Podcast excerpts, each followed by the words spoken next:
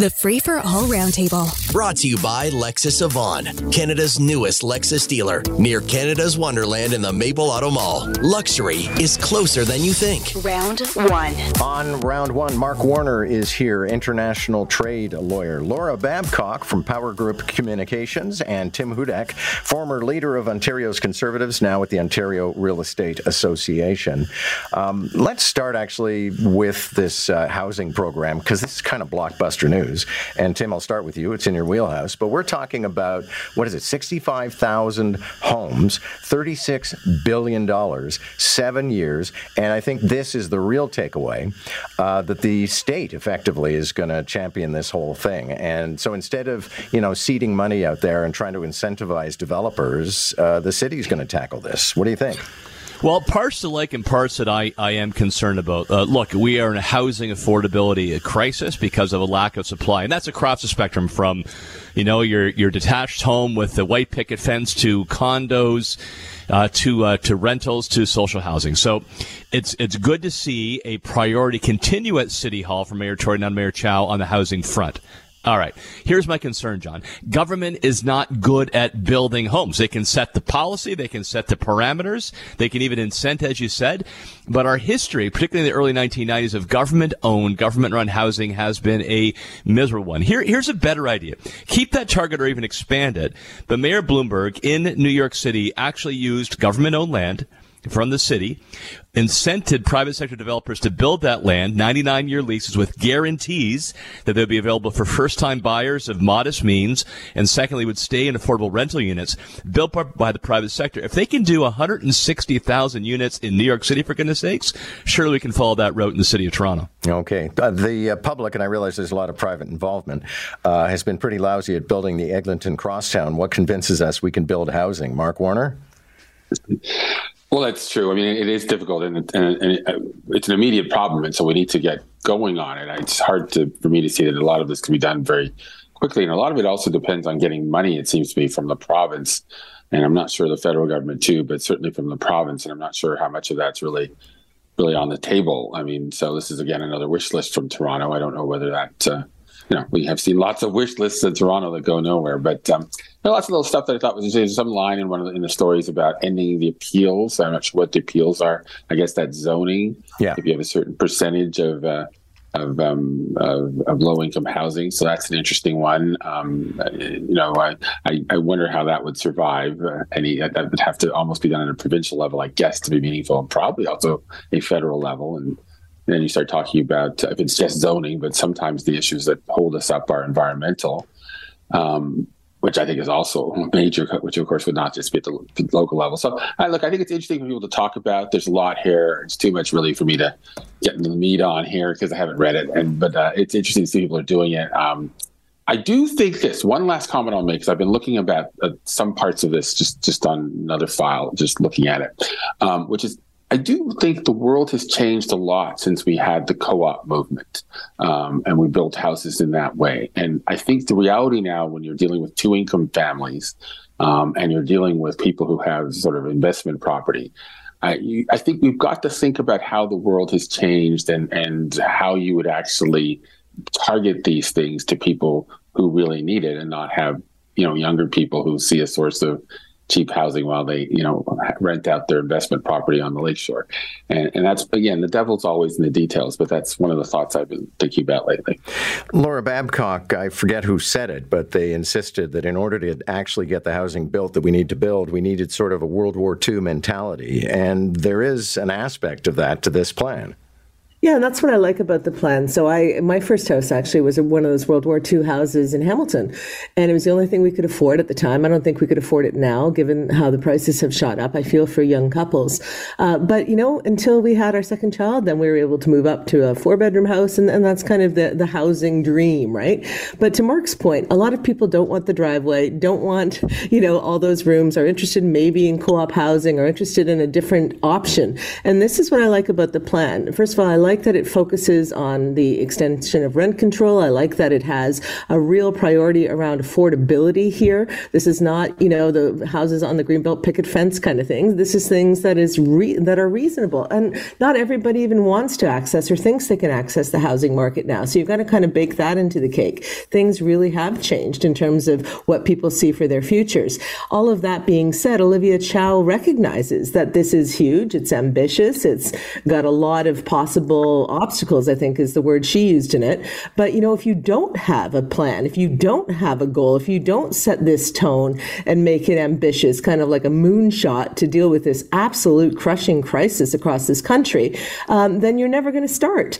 And so I, I like that she's got this. I like that she's going to get people to the table, get people weighing in on it, you know, refine the plan as you go. But a good leader sets a vision and starts working towards the goal despite the obstacles. And one other thing, John, Yep. is that Olivia Chow is the mayor of Toronto. She sets the tone across this country. You know, I think sometimes in Toronto people forget, uh, you know, just the massive size of Toronto and the amount of coverage it gets across the country. And I think if it can help inspire other mayors to tackle these ambitious goals and to sort of go after the province, if the Ford government's as serious about housing as they've been saying for months, then now's their time to show it.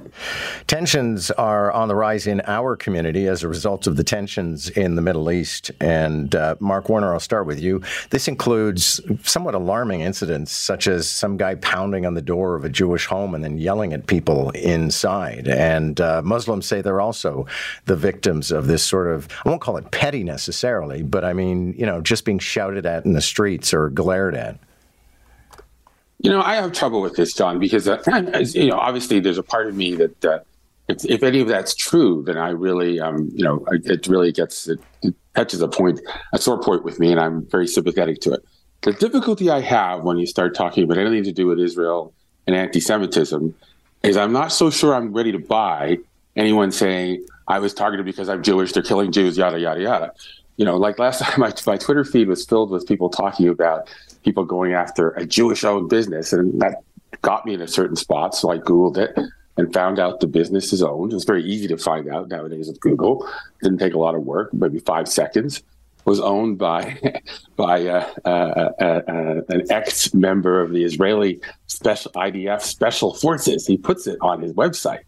I have to tell you, as a former activist back in the day on South Africa, I would have regarded the South African business as a legitimate target. And so I'm sorry if that's the kind of thing people are going to say is attacking Jews. I'm sorry, no, you're not going to get me on that. So I need to be very specific here what they are. I mean, if you are you waving a flag and saying things about uh, Israel and Palestine, and people respond, I don't know. So I, I, I think it's a very serious thing. Um, and it's also a very serious thing to, to be very precise about it. And I think a lot of people aren't being very precise about what they're calling anti-Semitic at this particular moment, Laura, as we saw yeah. in the legislature with the banning of this this black woman for saying things that are said by former presidents of Israel, former prime ministers of Israel, former generals in Israel, former heads of the intelligence agencies of Israel, and we're going to ban this woman for saying that in the Ontario legislature. Give me a break. Laura, your thoughts? Oh, well, I mean, it is extremely serious. And even to, to Mark's point, and I've been advocating for this as well on anything that I'm doing, uh, look carefully, you know, look carefully at what you post, look carefully at what you read, look carefully at what you react to.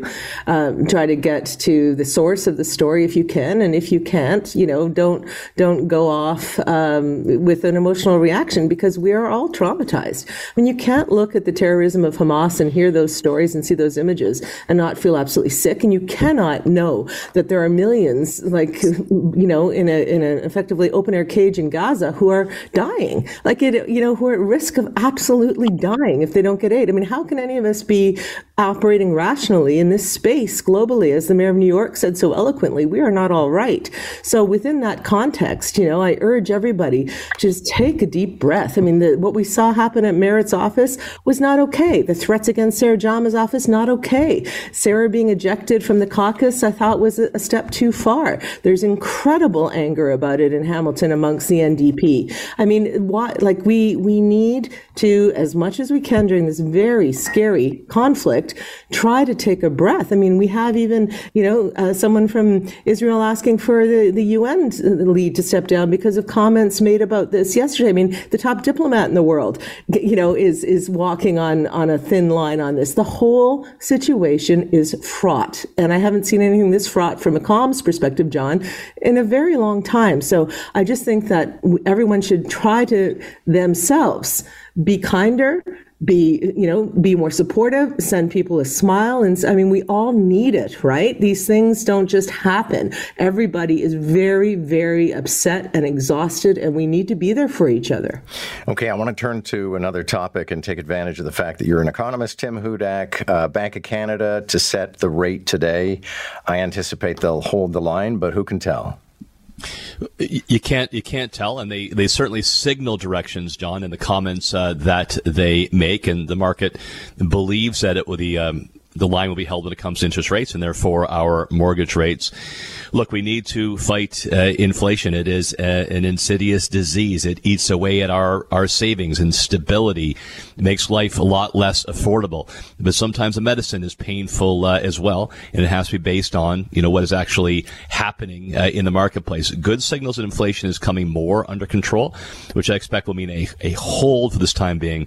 If we, we see continued hold and hopefully downward pressure then uh, in the new year, uh, that will help start make housing more affordable because your savings will will go further and mortgage rates will be more affordable. So I'm, I remain, well, somewhat pessimistic in the, the short term, more positive in the uh, intermediate.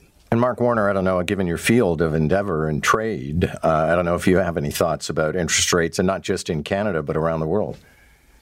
I do. You know, the smartest thing I ever learned when I was younger, working for chief economist of an investment bank before I became a lawyer, um, was he taught he, he, taught me that you know Canada doesn't have a lot of leeway to set interest rates. So I always look at what the Fed's doing because I think ultimately, even if there's some lag of a month or so, Canada will follow. We have to. It's the nature of us being a small open economy country. The United States is on pause, so I do expect Canada will be on pause. And and I don't get as excited about interest rates, John, as people some people do in Canada because I, I don't really think Canadians get to set the interest rate. So I know that's bad.